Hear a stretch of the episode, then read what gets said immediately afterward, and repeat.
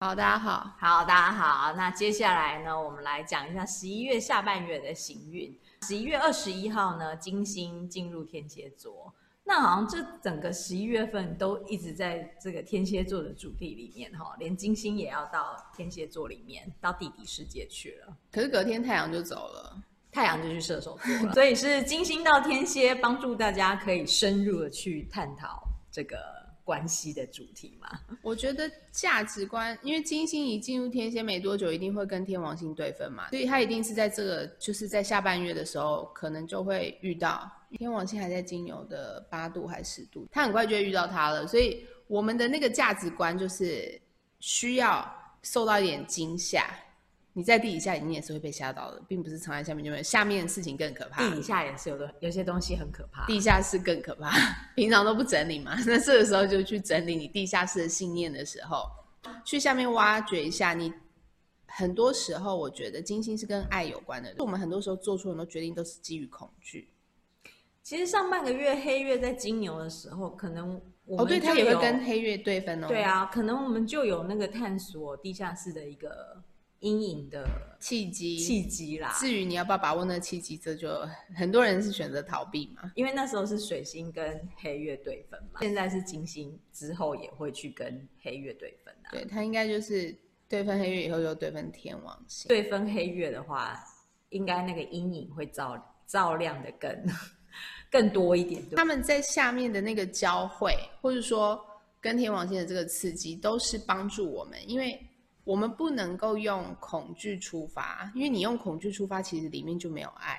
所以很多人是说我恐惧孤老一生，所以我一定要找一个伴，或者是说我养儿要防老，对，都是从恐惧嘛。可是那你这些恐惧出发的动作里面，其实就是缺爱的，你的爱是不存在的，因为你就被恐惧占满了。那金星在天蝎就是本质上就很容易从恐惧出发。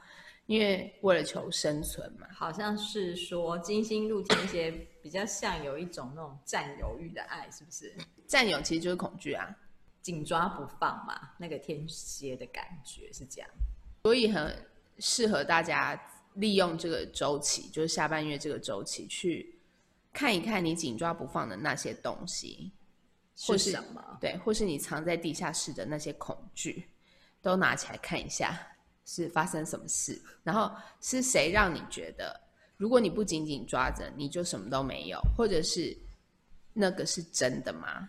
或者是你曾经有过被迫放手的经验，对不对？你放手了以后，你有死吗？没有吗？你一定没有死，不然你不会在这边听这个啊。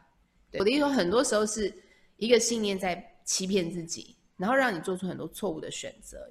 天蝎座不是以有远见著称，他们是以。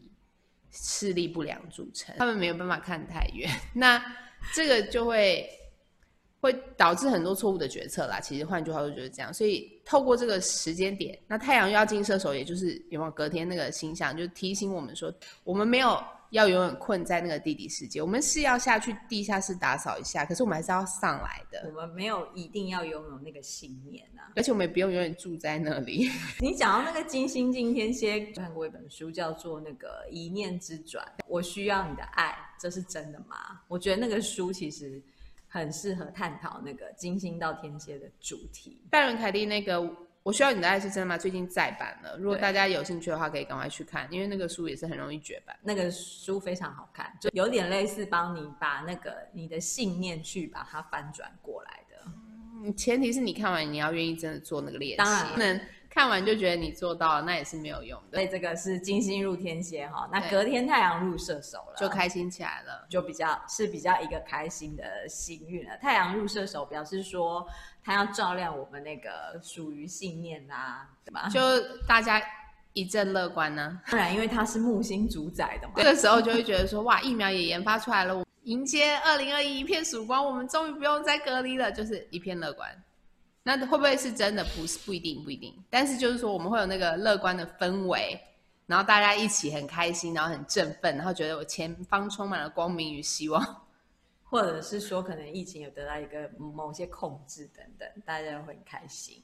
对啊，因为美国人现在就在传举传上选完了，选完了，唱那个疫苗的事情嘛，就是说他们的川普一直说有疫苗了，大家就知道说这个太阳说 这个乐观的是一个氛围而已，然后很快就会过去了，一个月就会结束了，下个月又太阳入摩羯，所以。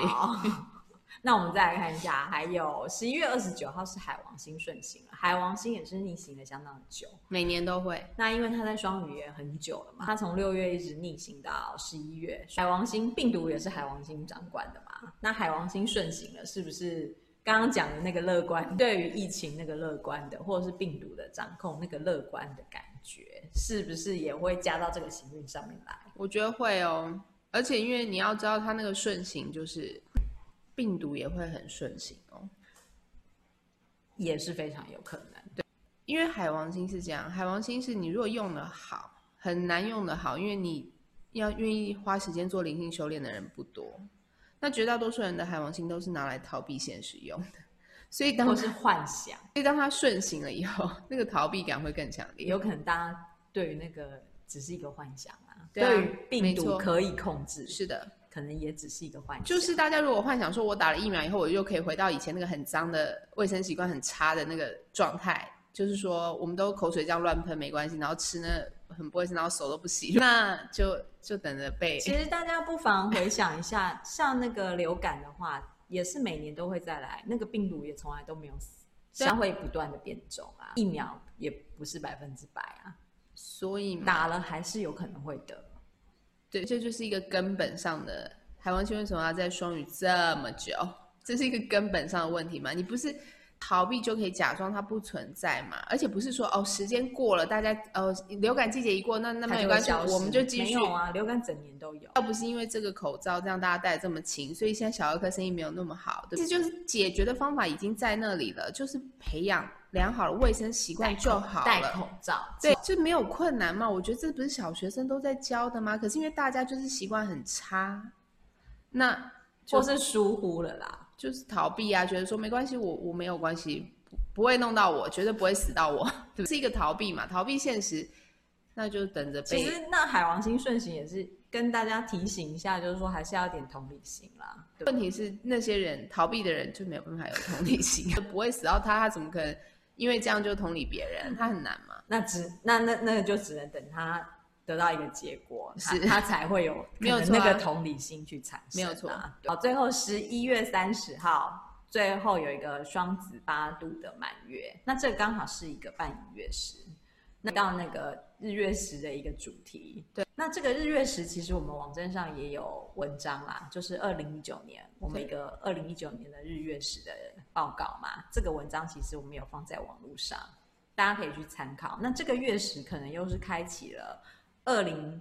二一年的启动事件的一个发展嘛，对不对？你看，它这里等于十一月底又揭开了日月食季节，我们又进入日月食季节，从十二月到一月两个月的时间，两个月的时间，我们又在日月食季节。日月食季节就是事情最多的时候，一整年只要一碰到日月食，你就知道烦死了，事情就要一直来。然后呢，那些事情都是会影响一个国家、一个社会，可能半年到一年那么长时间的事情，所以。你看他在这时候来很很恰当啊，所以我们不要忘记哦，今年的那个肺炎，二十二月其实也是有一个月，也也是有一个日月食哦，前、就是、对去年的嘛，对啊，去年没有是会有事件启动跟发生，就是，是说这一个不知道启动的是怎么样子的一个事件，我们就不晓得，可能是影响层面比较大的。双子八度嘛，就是大家已经觉得没有事了嘛。就是可以很很开心的去去互相交流，对啊，去口水喷来喷去。双子最喜欢去做人聊天，对，跟朋友互相那个 是，这就是标准的嘛。对你连接很重要，没有错。我们今年大家都学到这一题很重要了。可是你是不是乱弄一通啊？就是说你是不是忽略你前面学到的事情？因为双子也有这个倾向，因为他们不容易把事情深化嘛，他们就是很浅的，很容易就忘记。他们很容易就划过，他觉得啊没关系啦，就是。打马虎眼嘛，或者说很随性嘛，就关系啊，因为他们道德意识操守都很低，就是说他们没有那个概念，因为还不够到那个成熟度。那他在这里满月，你要收成的就是那些人，这个社会集体在收成那些不愿意熟的那些，我们刚刚才在讲，啊、对，刚刚还在讲没有同理心都没关系的那些人，那就是他们道德感比较低。对，那结果是大家要一起承受的，比较不在意别人怎么样，他们超级不在意的、啊，大家要自己保重了，好不好？就是说。这些星象呢，就是让我们看到说，世界上就是有很多这些人。那我们很遗憾，必须要跟他们共处在同一个星球上。你唯一可以做的，就保护你自己，反求诸己啦，就从自己开始做起，你就保护自己就，就没有办法管那些不成熟、幼稚的人怎么样啊。就是说，我们尽量的柔性劝导他们，但是他们他们人多势众嘛，那你是少数的时候，你就自己要要自保啊，对，你还在天蝎哦，你要先求自我保护，所以就是好好照顾自己，然后尽量放宽心啦，因为双子。就是这样嘛，他们都很轻松，那他们都不上心了，他们不在乎你的死活，你也不用在乎他们的死活，把自己顾好了。对，这个是下半月的幸运，下半月的话看起来是稍微比较缓和一点点啦。不过因为遇到海王星顺行跟双子的这个月食嘛，提醒大家还是要稍微留意一下。进入月食季节之后，就是在铺陈十二月木星土星要换星座，所以大家要。安全带系好，下一波又要来了，好吗？好，那这个是十二月下半月的行运。那谢谢收听，如果喜欢我们的频道跟 Podcast，记得订阅还有追踪。好，谢谢，拜拜。拜拜。